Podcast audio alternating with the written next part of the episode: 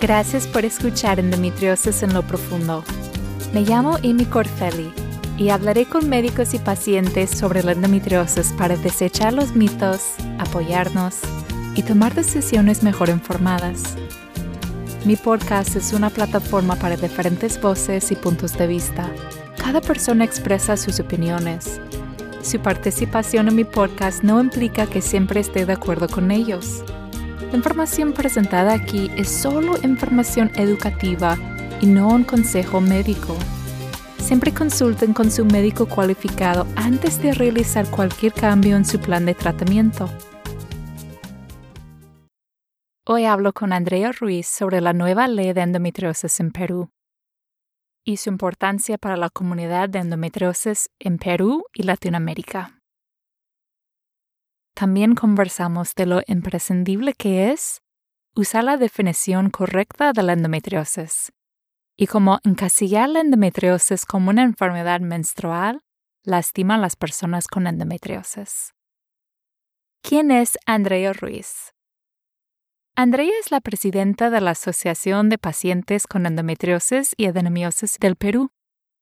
Junto con Andrea Loyola, la vicepresidenta, y Judith Sánchez, la directora, dijeron construir la asociación el 7 de enero del 2022 con miras al poder tener mayor representatividad para no solo enfocarse en educación, concientizar y divulgar sobre la endometriosis y la adenomiosis, sino que también para luchar por sus derechos a tener una atención oportuna con protocolos adecuados y con enfoque multidisciplinario.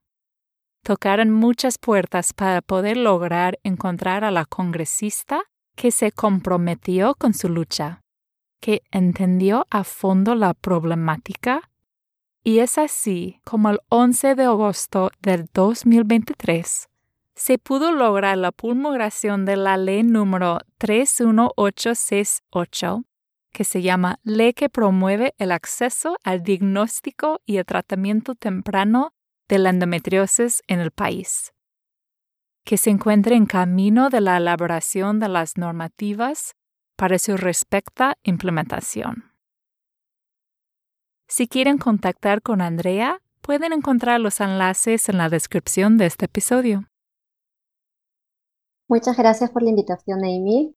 Eh, mi nombre efectivamente es Andrea Ruiz, tengo 36 años y soy la presidenta de la, de la Asociación de Pacientes con Endometriosis y Adenomiosis del Perú.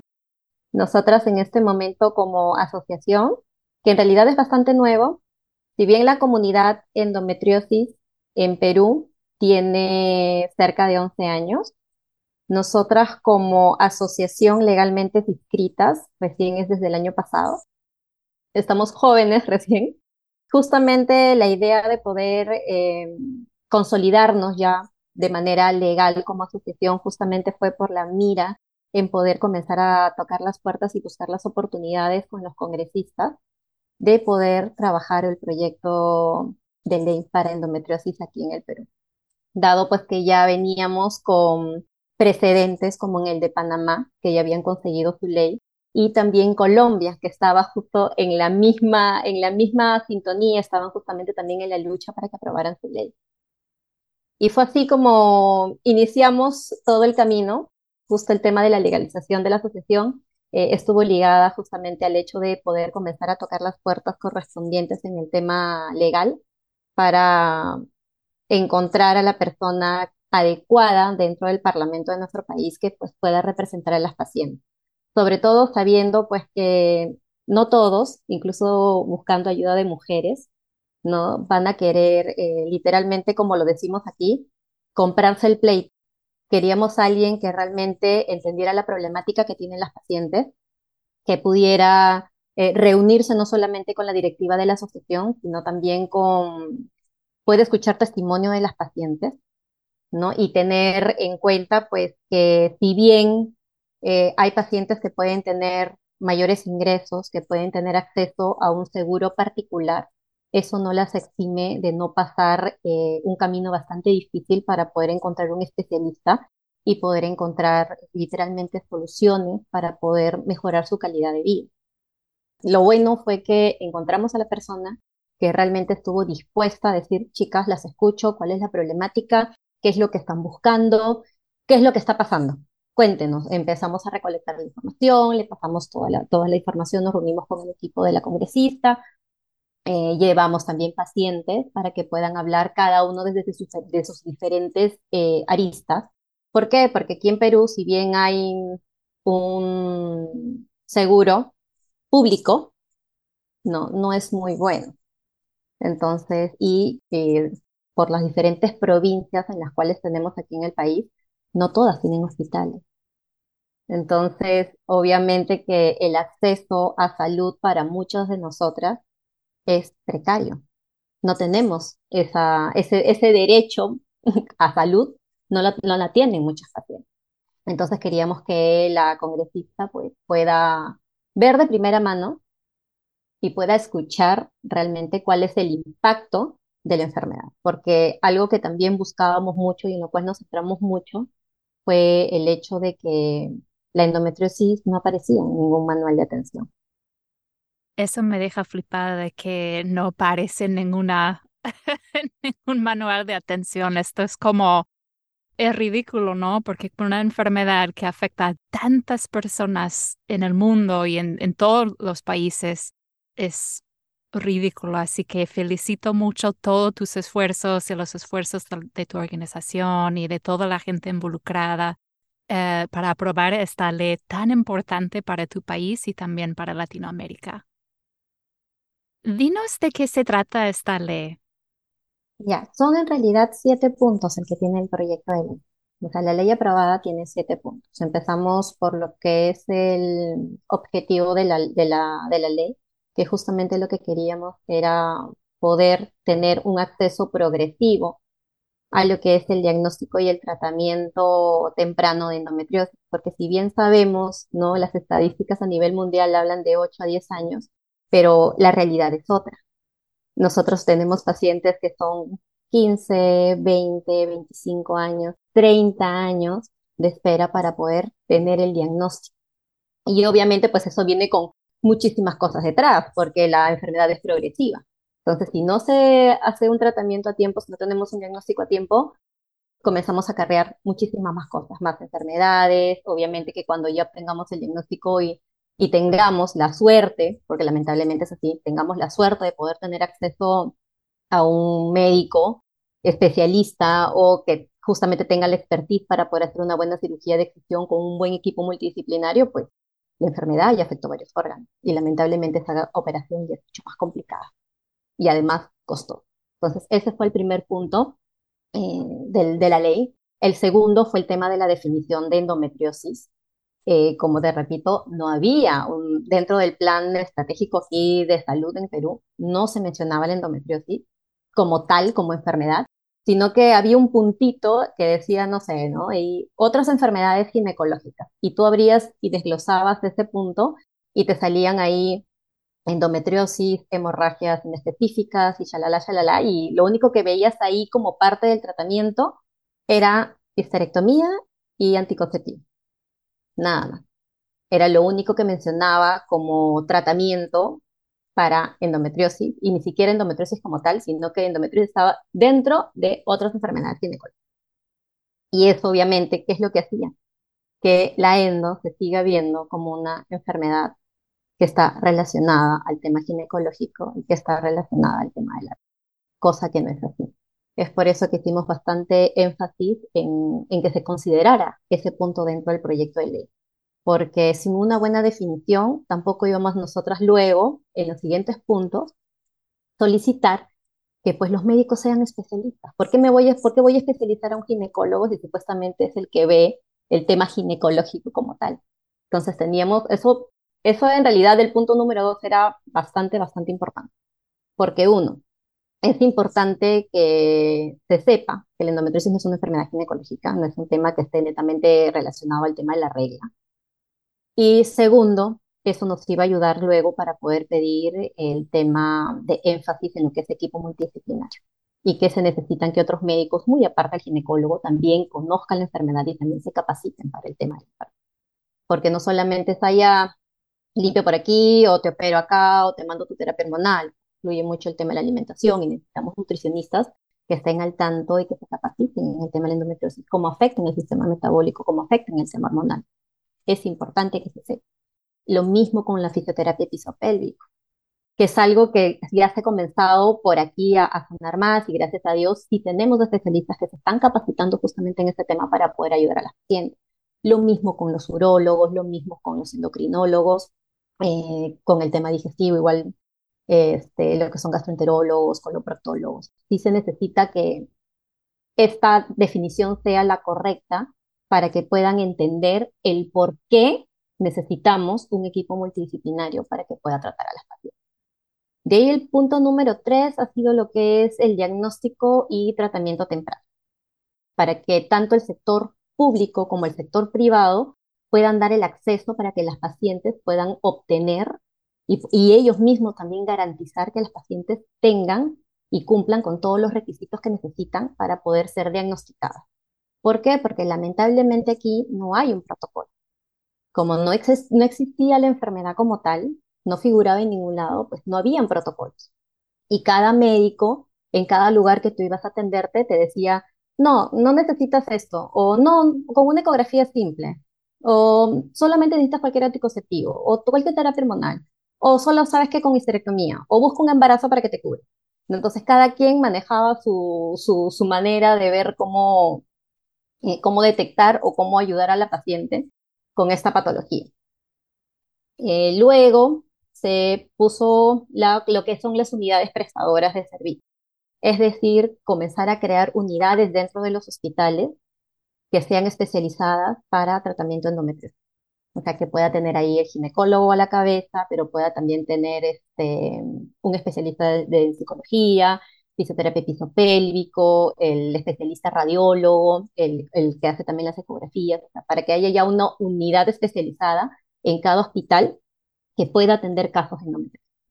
Eso es también lo que se buscaba. Luego estaba también como punto número 5 lo que es el registro de pacientes.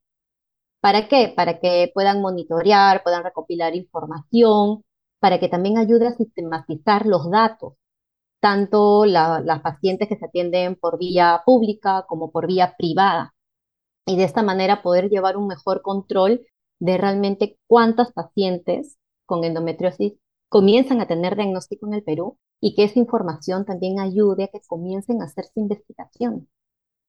¿Por qué? Porque las pacientes, si bien vamos como que recolectando información y vamos haciendo pruebas en nosotras mismas, igual, siempre conversando con, con, los, con nuestros médicos, porque muchas de nosotras pues no solo tenemos el ginecólogo, sino que tenemos otros médicos especialistas que nos van siguiendo en las diferentes patologías que también hemos desarrollado a lo largo de los años, aparte de la, de la endometriosis. Entonces, eh, por ejemplo, lo que hacemos, lo que hemos hecho nosotras mismas como pacientes, de probar eh, cannabis medicinal, porque también hay una ley aquí en Perú que ya nos habilitaba el poder comenzar a probar cannabis medicinal, pero no ha habido como que un interés de tal vez algún laboratorio en específico de decir, oye, mira, vamos a hacer un estudio específico a ver en Perú cómo está funcionando o cómo podemos ver el, eh, cómo ayuda el cannabis netamente en lo que es este, las pacientes con endometriosis aquí. ¿no? Entonces ha sido más que nada eh, nosotras como pacientes investigar, ir de la mano del especialista y ver realmente cuáles eran los resultados y cuál era la ayuda que conseguíamos, por ejemplo, en lo que es para manejo del dolor crónico, el tema del canal. Luego teníamos lo que es como punto número 6, la implementación de programas de ayuda para pacientes con endometriosis que en este caso, una vez ya aprobada la ley, lo que se estaba buscando es implementar, por ejemplo, programas en las cuales puedan ayudar a que la paciente que tenga endometriosis no vea afectada lo que es su salud sexual, que es algo que también no se menciona mucho, es un tema que junto con hablar de menstruación es tabú, ¿no? No hablar de, la mujer no puede hablar del tema sexual, porque la miran mal, porque en la casa le dicen que las señoritas no hablan de sexo y demás. Entonces, y es algo que afecta a muchas de las pacientes. también se estableció de que haya un programa para las pacientes pues que quieran ser mamás.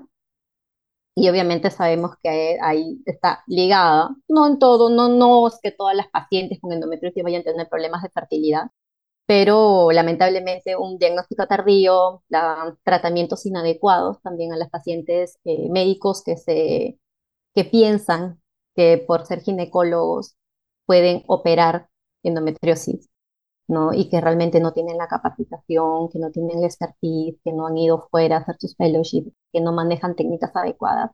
En realidad, si bien pueden tener la buena intención, lamentablemente el resultado que puede arrojar eso es literal comprometer físicamente a su paciente, ¿no? Entonces, eso, eso también era uno de los programas. Estuvimos también conversando dentro de ello para que pueda haber eh, extensiones de certificado por discapacidad, pero lamentablemente le hemos tenido como que dejar para luego que se hagan los protocolos ya que para poder buscar esa opción, porque sí conocemos pacientes que han visto afectada su movilidad, sobre todo física, y obviamente eso trae consigo que tengan problemas en el trabajo, no se pueden movilizar, en, igual en casa, ¿no? Tienen que adaptar varias cosas para ellas poder ejercer su día a día. Entonces, como no estaba todavía o sea, no había endometriosis en ningún manual, eh, lo hemos dejado para luego de la, de la implementación de la ley, una vez que se comiencen a trabajar los protocolos, vamos a solicitar que este, al ente correspondiente de que se considere endometriosis dentro de las enfermedades para poder solicitar discapacidad. Porque creo que sí es importante el hecho de que también se haga visible de que hay muchas pacientes que lamentablemente por tener un diagnóstico tardío no haber caído en manos de buenos especialistas y haber estado con complicaciones mayores, obviamente, pues porque no las subieron tratar, hayan quedado con este tipo de, dolencias ya de por vida y que no haya manera de poder ayudar. ¿no? Creo que este, si bien la ley busca no solamente hacer hincapié en un tratamiento temprano, sino que creo que también debería hacerse cargo de ayudar a los pacientes que vienen ya cargando secuelas de esta patología. Y por último, y creo que no es menos importante, es que hicimos bastante hincapié también en el tema de capacitaciones de investigación. Somos conscientes de que muchos de los médicos que se tienen que capacitar para endo lo tienen que hacer fuera de su país. Tienen que dejar de trabajar, obviamente, todo ese tiempo, involucra mucho esfuerzo, no solamente de, de viajar, dejar a la familia, sino que también es un esfuerzo económico. Es por eso que sí se solicitó dentro de, de los puntos de que pues eh, haya programas incentivos de capacitaciones y especializaciones para los eh, para el personal de salud en general, no solamente ginecólogos, sino que también para otro tipo de personal de salud para que también estén al tanto y de esa manera pues formar bien las unidades prestadoras especializadas en endometriosis y que realmente pues las pacientes comiencen a encontrar la ayuda adecuada en el lugar donde ellas residen porque ese también es un problema bastante grande aquí, que todo se centraliza en la capital, en Lima.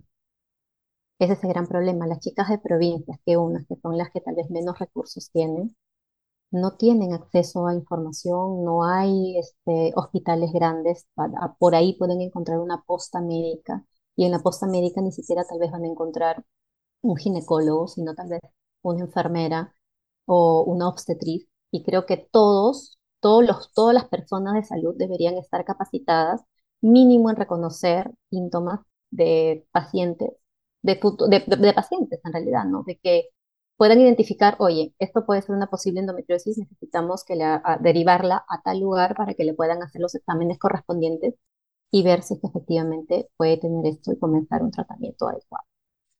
Esos han sido los puntos en realidad que, que toca este, la ley de endometriosis. Wow, me has dejado sin palabras porque realmente esa ley y todos los puntos que acabas de cubrir son muy importantes, muy impresionantes. Dice aquí en los Estados Unidos tenemos diferentes estados y en diferentes estados quieren aprobar leyes sobre la endometriosis. Y recuerdo hace un par de meses que un estado tenía una ley que quería aprobar y había muchas personas que estaban contra de esa ley y la razón es porque la información de la ley no era la correcta. Obviamente queremos una ley sobre la endometriosis, pero la ley es una base, ¿no? Es una fundación para ir construyendo eh, lo que dices, el tratamiento, la habilidad de tener apoyo económico si una persona está discapacitado de la endometriosis. Lo que dices de que eso de que cada médico debe poder reconocer la endometriosis, si sea un médico ginecólogo, si sea un médico de cabecera, si sea un médico de urgencias, eh, si sea una enfermera, si sea un médico de ciudad, de provincia.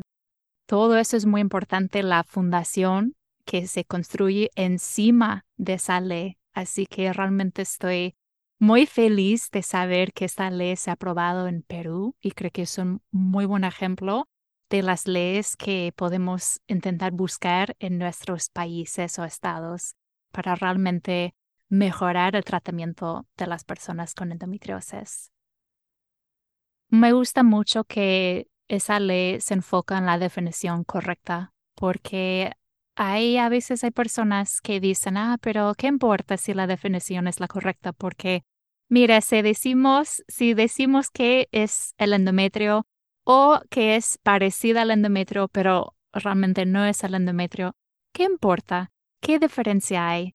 Y la verdad es que hay una gran diferencia entre los dos porque hay muchísimos tratamientos basados en ese mito dañino de que la endometriosis es el, es endometrio, que eso es lo que escuchamos, esto de, mira, se puede curar con una esterectomía, que sabemos que no se cura con la esterectomía. Y de hecho, si una persona tiene la esterectomía y dejan atrás las lesiones y no extirpan las, las lesiones de endometriosis, se considera una cirugía incompleta y muchas veces la paciente sigue con dolor porque aunque le sacaron el útero, sigue con la endometriosis, las lesiones adentro.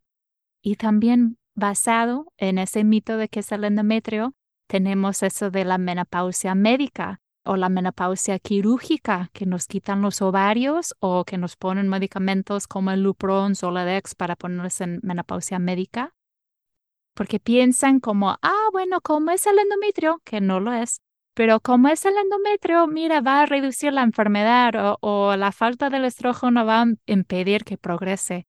Pero sabemos que eso no es la realidad y lo que estamos haciendo es causando daño, realmente estamos lastimando a muchos pacientes con endometriosis basado en esa información errónea de la definición. E incluso si, por ejemplo, toman eh, un medicamento que le pone la menopausia médica, digamos que no le afecta tanto em, los efectos secundarios, aún es un tratamiento que puede ser prolongando el sufrimiento porque la paciente no está recibiendo la información correcta para tomar una decisión informada. Y eso es muy importante, tener todas las opciones de tratamiento para poder realmente decidir qué queremos hacer acerca de nuestro tratamiento. Justo lo que decía Amy es muy importante. Nosotras como asociación tenemos una frase que nos encanta repetir todo el tiempo y a veces a las chicas te lo decimos siempre, ¿no? Parecemos disco rayado, pero creo que es bastante importante. Paciente informada, paciente empoderada. Lamentablemente, eh, si bien hay algunas personas, y nos ha tocado incluso con pacientes, decir, oye, pero endometrio, similar al endometrio, ya, o sea, igual es endometriosis. Lamentablemente, al no tener una definición correcta, lo que seguimos haciendo es perpetuar malas prácticas y avalamos justamente el hecho de que los médicos sean indolentes respecto al hecho de que la paciente realmente sufre y piensa que solamente con eh, mandarle alguna terapia hormonal o hacer una esterectomía o quitarles los ovarios, ya con eso está solucionado y lamentablemente no es así. Eh, a veces nosotros explicamos también a las pacientes y le decimos, tenemos que ver más allá de lo que realmente es. Tal vez para ti puede ser una letra menos, una letra más, una palabra menos, una palabra más, pero en realidad sí genera un impacto significativo en la vida de nosotras. Entonces, no podemos ir por ahí diciendo, mira, no importa cuál sea la definición, la cosa es al final tener un, tratamiento multidisciplinario. No, creo que sí eh, es importante, y al menos fue bastante importante para nosotras, que se manejara el término correcto. Porque creo que de esta manera también eh, le da las herramientas a las mismas pacientes para poder agarrar y confrontar de buena manera, porque yo creo que con los médicos uno puede hablar educadamente y muchas veces pues hacerles sentir, oye, yo creo que esto no es lo correcto para mí, he investigado, he leído y mira, no, estoy de acuerdo con esto.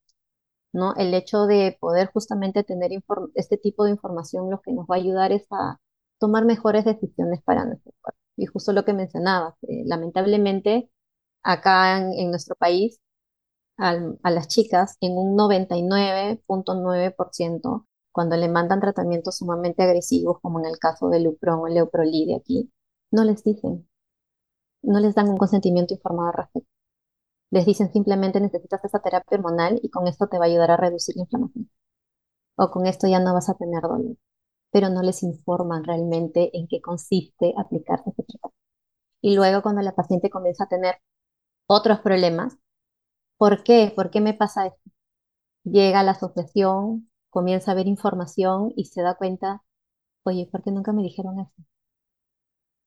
¿Por qué no me dijeron esto?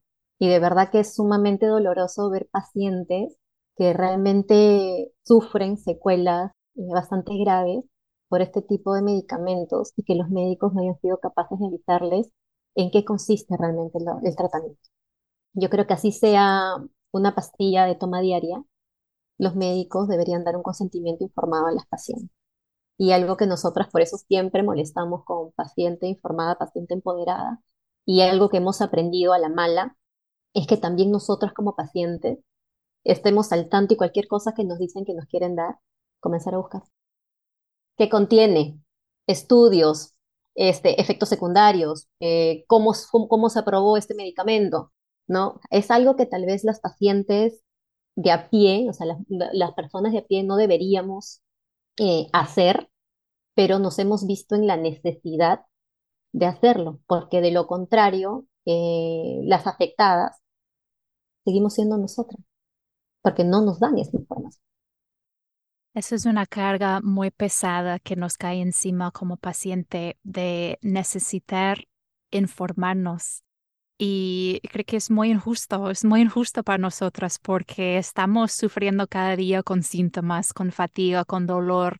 Estamos eh, luchando para ir al médico, o sea, eso que si vivimos lejos de la ciudad, de una provincia o en el campo o, donde sea y llegar a una cita, a una consulta médica y luego, claro, es si tienes el dinero y el tiempo y el esfuerzo de que puedes volver y agendar otra cita, puedes decir, ah, o sea, ¿me recomiendas este, este medicamento?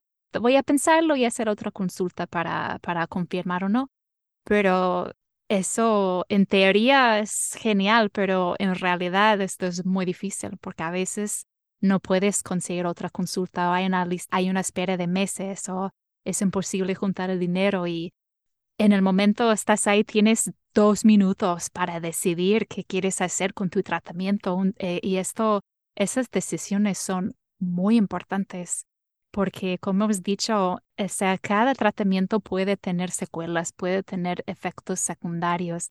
Eso de quitar el, útero no es una decisión que uno hace en cinco minutos.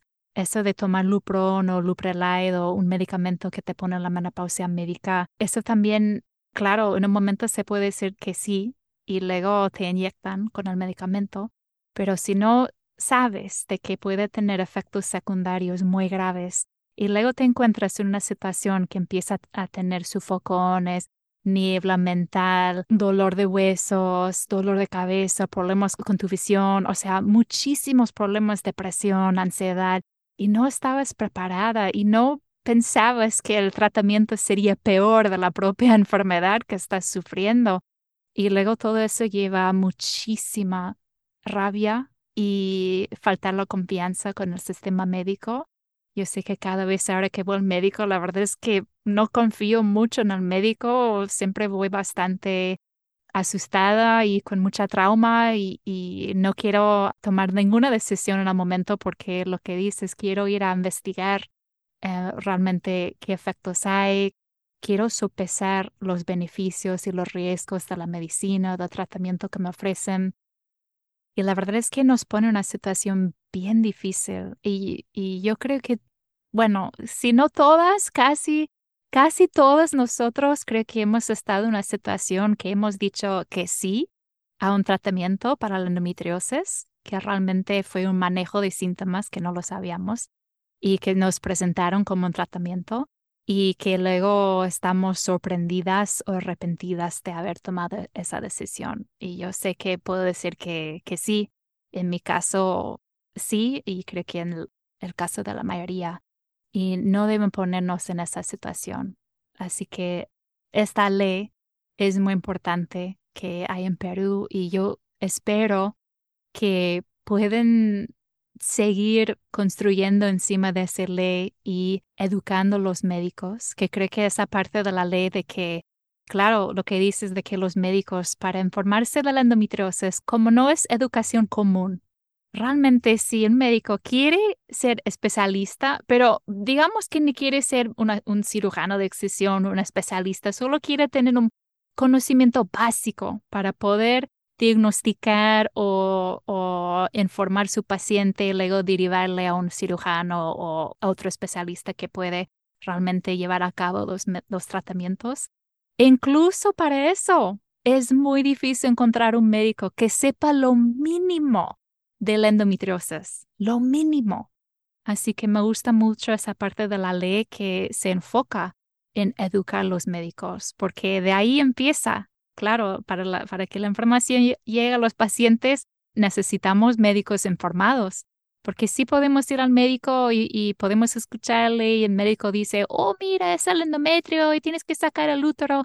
Y tú ahí como paciente informada puedes decir, no, esto, perdón, pero no no es lo correcto muchas veces los médicos se molestan, se frustran que la paciente venga con información, ¿verdad? Y dice, oh, tú no eres el médico, ¿por qué has consultado al doctor Google? Entonces estamos atrapados en un ciclo de, de mitos y información errónea que, que nos está perjudicando a todos, no solo en Perú, pero en, al nivel mundial. Realmente estamos atrapados en, en, esa, en ese ciclo de, de desinformación. Justo lo que comentabas, hay médicos que se lo toman a mal, que a la primera que tú vas y ellos te dicen, mira, vamos a hacer esto y esto y tú, pero según los estudios, esto, esto no va para lo que uno requiere, según el gol estándar, según este informe de tal, de tal. Y a veces eh, sí se nota la frustración de los médicos, se nota a veces que piensan que les has golpeado el ego como diciendo, oye, yo soy el especialista, yo he estudiado tantos años, y sí, a veces algunos te responden como, ah, no sabía que eras médico. Ah, mira, eres doctora, eres enfermera, eres qué, o sea, y se ponen a la defensiva con la paciente, por más que la paciente es educada. Y a veces sí ha tocado como que, porque también me ha tocado a mí, es, no estoy buscando discusiones ni peleas, sino que creo que esto es un trabajo en equipo. Hay una parte que le corresponde al médico y una parte que le corresponde a la paciente. Y eso es algo que también le decimos a las chicas. No todo está en las manos de los médicos. Muchos de los cambios que nosotros requerimos eh, viene del esfuerzo también de nosotros. Es así, es como también tenemos que, asumir cierta responsabilidad, pero sí sucede mucho con esto y lo que comentabas, eh, yo creo que yo sí me atrevería a decir que todas las pacientes hemos pasado en algún momento y hemos tomado decisiones eh, apresuradas o en base a información este, a medias ¿no? Y hemos eh, aceptado ciertos tratamientos que en realidad en lugar de ayudarnos a mejorar ha sido peor. Este, pero creo que de ello hemos aprendido mucho y algo que quiero este, recalcar también es que nosotras, eh, uno, por ser una enfermedad que tal vez los médicos no reconozcan en su totalidad, y creo que el hecho también de ser mujeres eh, nos expone mucho a la violencia médica y esto viene también por parte, sean médicos hombres o sean médicos mujeres. El hecho de que te ataranten, el que te digan tú no vas a saber más que yo, en alguna oportunidad me dijeron lo que pasa entonces que a ti te gusta sufrir, ¿no? Porque no quieres aceptar que el Upron te va a hacer bien.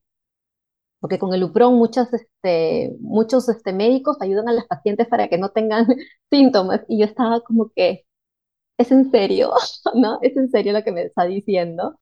Y era como que tratar de controlar la indignación que tenía contra el hecho de decirle, ¿y usted sabe cómo se aprobó el UPROM?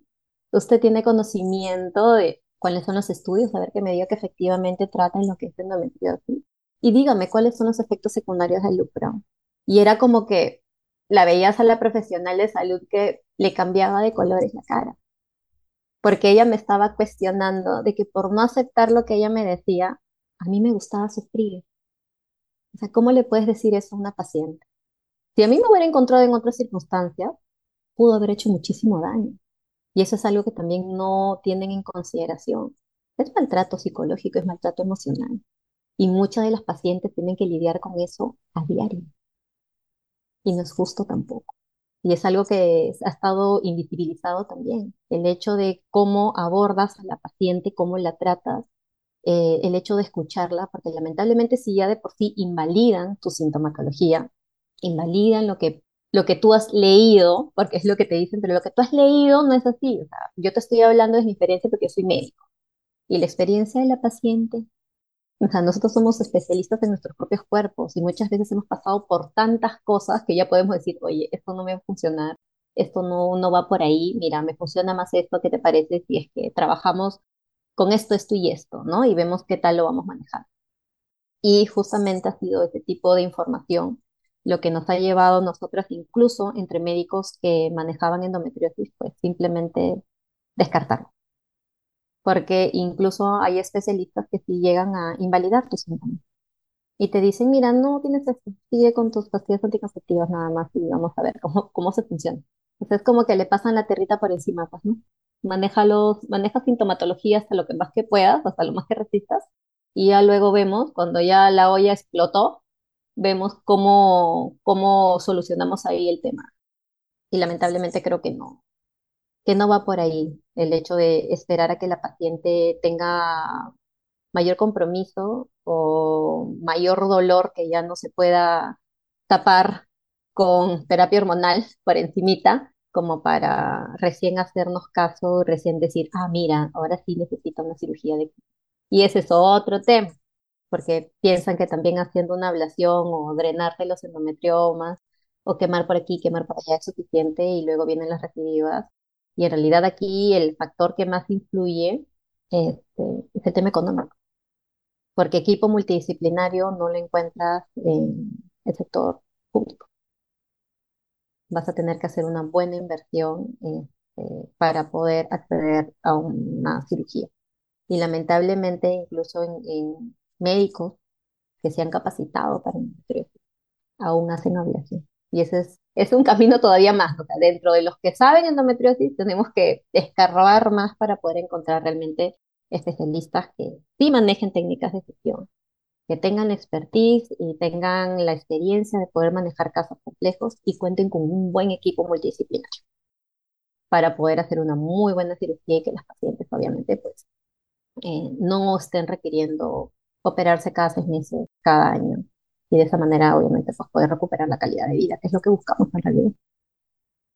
Así vista clavo es que estamos buscando mejorar nuestra calidad de vida y de que el médico te dice, ah, es que a ti te gusta sufrir, ¿verdad? Es claro que no, no hay nadie que le gusta sufrir y cómo, cómo te atreves a decirme eso, o sea, es, primero no tiene sentido y segundo, cómo a veces los médicos nos hacen dudar de nuestra propia experiencia y de nuestro propio conocimiento en lugar de colaborar con nosotros como equipo, en lugar de admitir la falta de conocimiento o los límites de su conocimiento.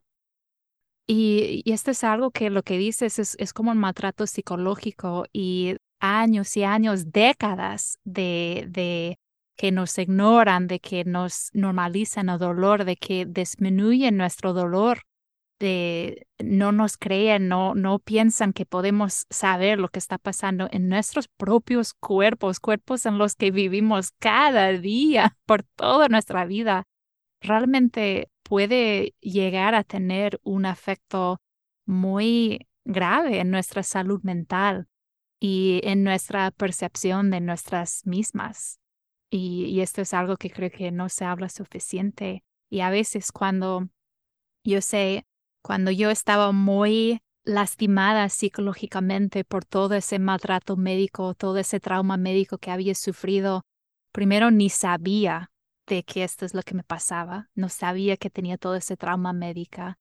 Y segundo, estaba como tan metida en todo eso que yo pensaba que la, falta de confianza, la falta de autovalor, la, la, manera de criticarme a mí misma, todo eso que era resultado de todo ese años de maltrato médico, yo pensaba que esto era normal, ¿sabes? Yo ya lo había normalizado.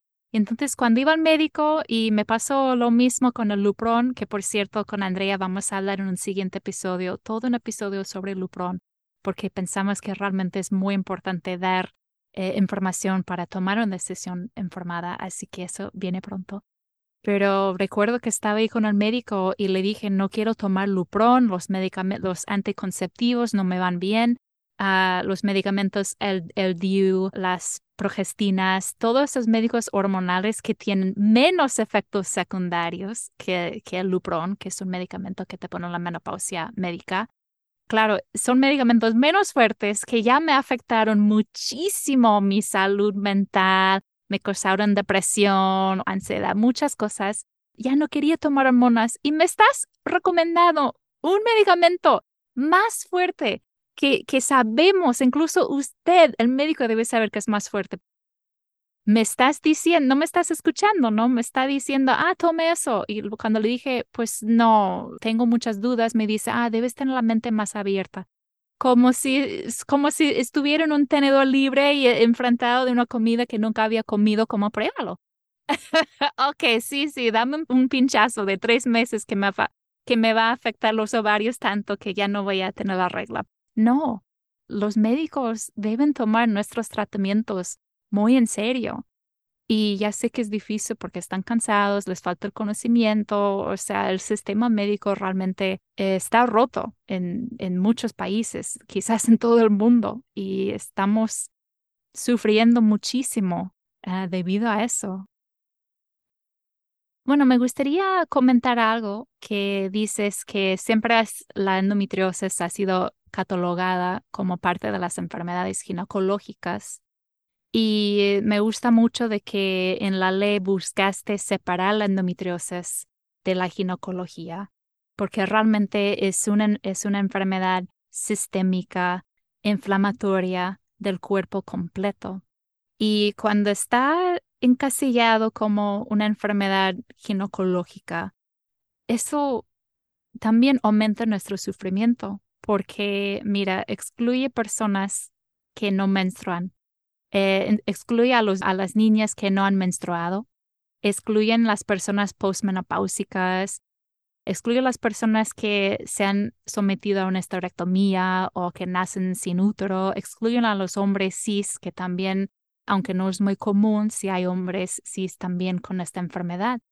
Y también retrasa el diagnóstico, porque cuando un médico solo está buscando síntomas relacionados con la regla, sí es verdad que muchas personas tienen una regla dolorosa con la endometriosis, pero no todas las personas. O sea, no es que necesitas tener una regla dolorosa para tener la endometriosis, pero a veces se ve como sinónimo de que la endometriosis es solo una regla dolorosa.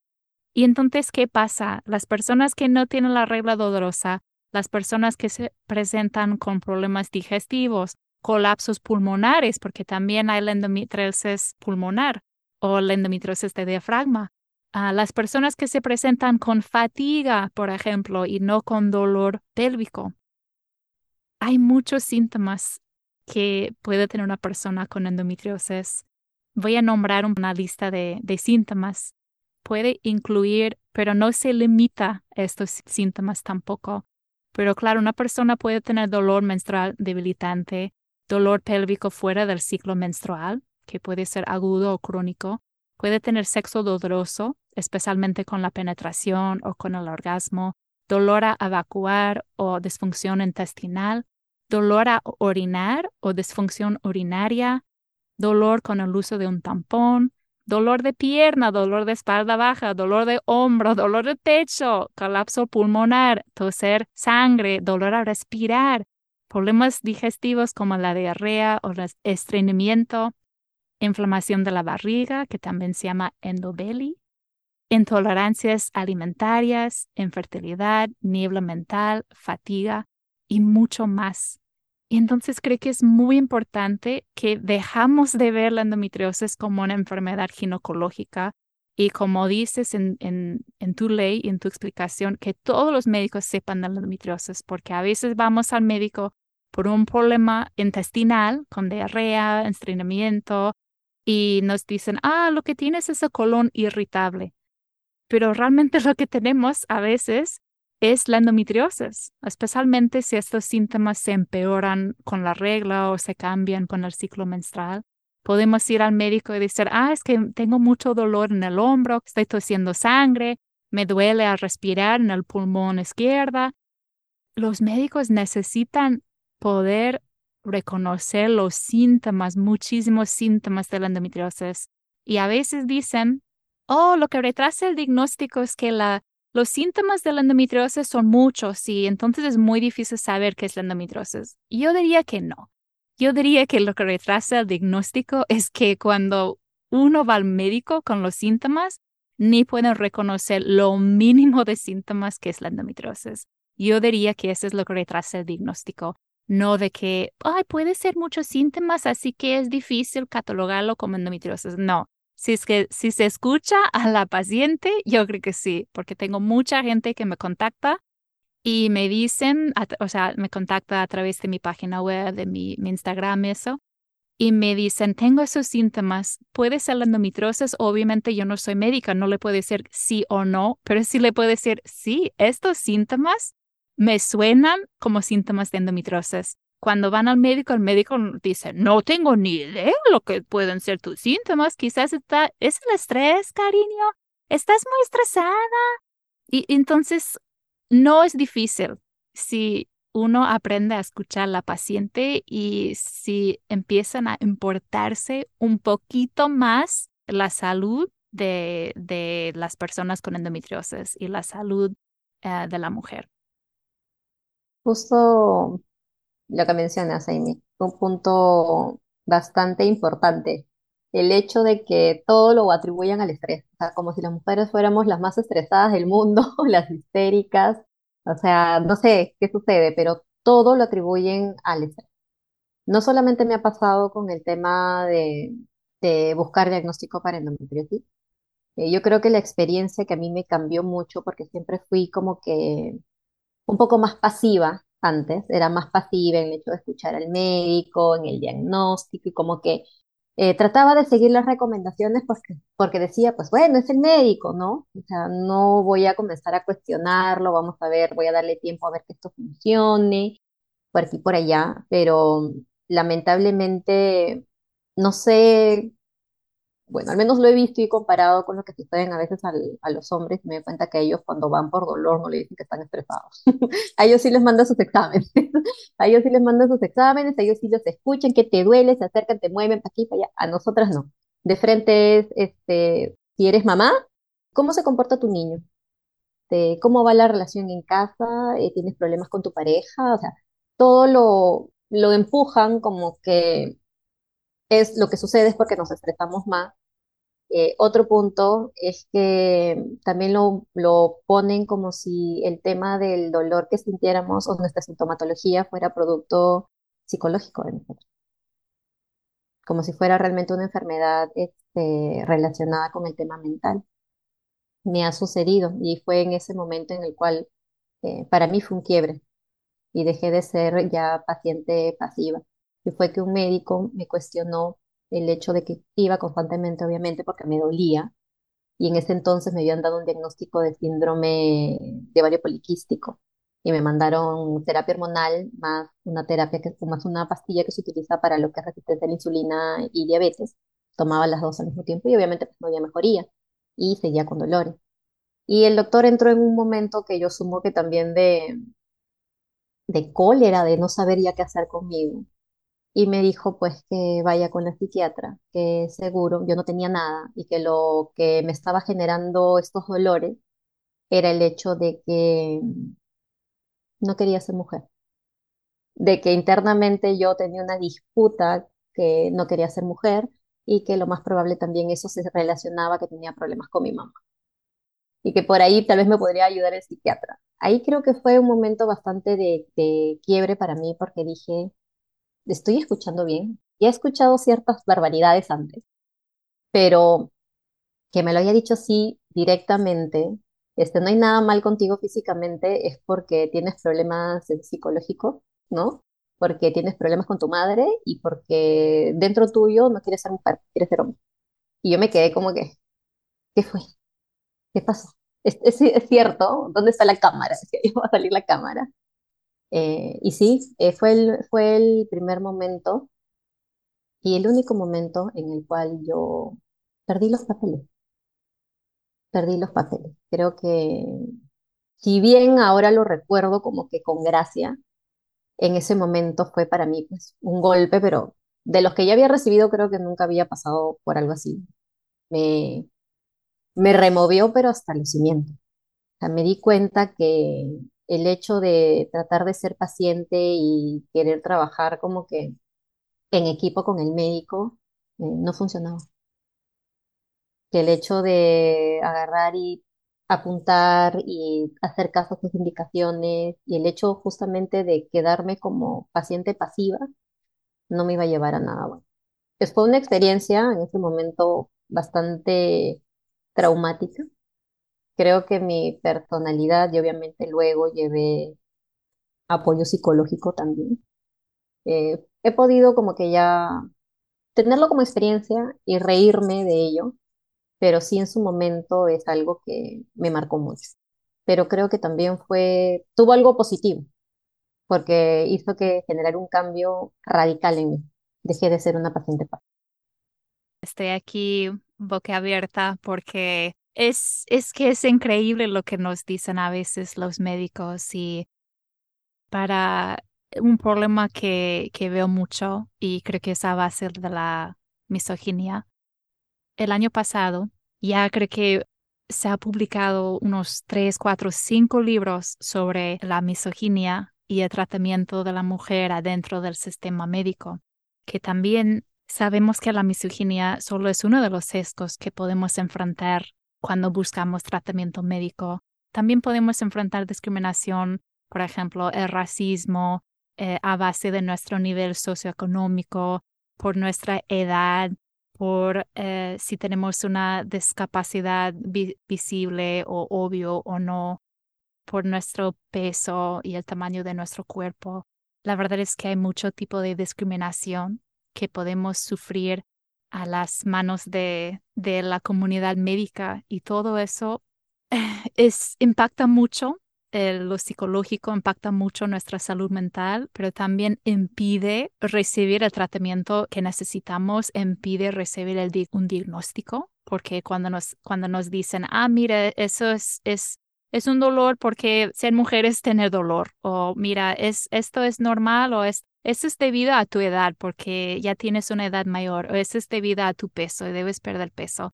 Y cuando no nos toman en serio y buscan una excusa a base de sus sesgos y su discriminación para no tratarnos, para culpar X, Y y Z por nuestros síntomas cuando realmente tenemos una enfermedad o tenemos algo que necesita un tratamiento.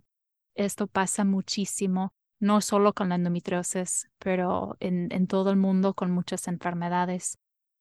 Y eso es, es bastante terrible. Así que gracias por contarnos tu experiencia y lo siento que eso te haya pasado, pero yo creo que es un muy buen ejemplo del maltrato que podemos sufrir a manos de, de los médicos.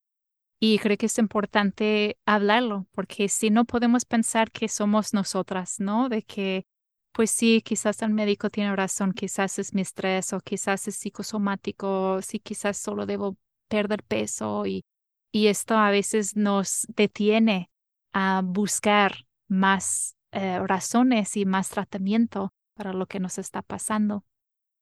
Para cerrar el tema de, de este episodio, me gustaría, porque sé que podemos hablar por mucho tiempo y me encantaría, pero para cerrar el tema de este episodio, me gustaría preguntarte, ¿hay personas que no pueden acceder a una especialista de endometriosis en su provincia y de hecho muchos ni pueden acceder a alguien con un conocimiento de endometriosis.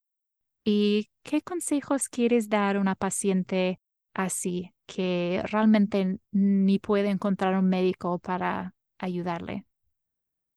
Yo creo que el mayor consejo, y es algo que yo misma he aplicado en mi vida, es el hecho de no dar por sentado todo lo que nos dice. Es muy importante escuchar, preocuparse de lo que uno realmente pues tiene. Si bien nosotras no somos médicos, pero hemos nacido en este cuerpo, nos hemos desarrollado en este cuerpo y vamos viendo los diferentes cambios que vamos teniendo. Y si bien podemos buscar cierta ayuda, yo creo que ningún dolor es normal. El dolor justamente te está avisando de que algo sucede y no tenemos que normalizar. Así la familia te diga, mira, es que a mí también me dolió. Así el médico al que vayas te dice, no, esto es normal. Hay que empezar a, a no quedarse con solamente la información que te dan. Sobre todo porque esto no solamente sucede en los casos de endometriosis. Como tú bien lo mencionaste, sucede en muchos casos de enfermedades crónicas que no te dan la información adecuada, que no se capacitan, no quieren ver más allá, no hay una escucha realmente activa por parte del profesional de salud. Yo lo que le digo a las chicas es que no se queden con médicos que normalizan el dolor. Si por ahí tienen la suerte de que tal vez en una ecografía llegaron a ver a veces lo, más visible, un endometrioma, comiencen a buscar información porque algo que sí hay muchas veces, en, no solamente aquí en Lima, sino que también en provincias, es que el hecho de las redes sociales ha ayudado mucho a que la información comience a replicarse, a que la información comience a llegar a más personas. Y eso nos hemos dado cuenta nosotras desde las redes sociales, desde la asociación. Comienza a llegar a más gente. Pero también hay que tener en cuenta que eh, hay información que no siempre va a ser la correcta. Entonces hay que comenzar a guiarnos, buscar eh, sitios realmente con información fidedigna, sitios que realmente se basen en estudios, ¿no? Pero buenos estudios acerca de la endometriosis, especialistas. Ahora las redes, a comparación de antes, eh, ayudan muchísimo, muchísimo. Yo me acuerdo que cuando tenía 27 años, que fue cuando me diagnosticaron, eh, trataba de buscar información y casi el 90% de información que conseguía era en inglés. Ahora no. Encuentras muchísima información. Y pones endometriosis y te comienzan a salir un montón de montón de información en español. Y lo mismo en las redes sociales. Las redes sociales no solamente te van a ayudar para subir tu foto, para tener contacto con el amigo o para este, poder comentar tu día a día las redes sociales en realidad juegan un papel muy, importante porque puedes encontrar realmente información este, que puede cambiar el rumbo de tu vida. Y me ha sucedido a mí, fue así como yo llegué a la comunidad de endometriosis. Buscando, no me di por vencida y en la página 90 del Google apareció endometriosis Perú. Y así fue como llegué y muchas de las chicas han sido así como han llegado a la comunidad cómo han empezado a buscar, y muchas chicas incluso han comenzado a buscar y no llegaron acá a esta información de la asociación, llegaron información en otros países, pero comenzaron a buscar, a, desmenuzar la información y llegaron de que sí pueden encontrar ayuda eh, en su propio país. Y eso también nosotros hacemos desde la asociación, buscamos médicos que puedan ayudarnos con consultas gratuitas para pacientes que obviamente no tienen las condiciones y no pueden estar movilizándose, viven en provincias bastante alejadas para estar viniendo a Lima pero al menos a través de una consulta virtual se le puede dar algún tipo de seguimiento. Podemos comenzar a buscar convenios para ayudarlas a que puedan tener acceso a un diagnóstico de imágenes adecuado. Porque lo bueno de todo es que si bien hemos tenido bastantes decepciones nosotras con los médicos, hay médicos que realmente sí están marcando la diferencia. Hay médicos que sí están buscando ayudar, que ven más allá de un tema de que obviamente pues sí, es su trabajo y deberían cobrar por ello, pero también son conscientes de que muchas de las pacientes no tienen, no tienen acceso a poder tener, eh, acceder a salud. que lamentablemente para muchos es un lujo que no se pueden dar. Y creo que esa sinergia bonita que sucede entre médicos y con otras asociaciones también en otros países, mediante ellos se pueden ayudar a muchas pacientes que no cuentan con los medios. El hecho es nunca quedarse con la información que te dan, siempre buscar, así sea lo mínimo, así, se, así te manden un paracetamol, busca tu cartillita que viene con la pastilla y lee. Lee qué es lo que estás consumiendo, qué es lo que le estás metiendo a tu cuerpo, para que seas consciente de cuáles pueden ser los efectos secundarios, porque así parezca algo simple, si tomas paracetamol de manera continua puedes comenzar a generarte daños también en el cuerpo. ¿no? Entonces es parte también de nosotras como pacientes ser conscientes de que no simplemente podemos tomar lo que nos dan y directamente hacerlo, sino que hay que empezar nosotras también a cuestionarnos mucho. El hecho de cuestionarnos nos va a ayudar muchísimo. Y el hecho también de confiar en lo que sucede con nuestros cuerpos. Y no dejar que porque alguien te dice que según lo que estudió, eso no puede pasar o no cree que sea capaz de que suceda, tú lo estás viviendo. Entonces, si tú lo estás viviendo, si tú lo estás sintiendo y si para ti es real, entonces, ¿qué es lo que tienes que hacer?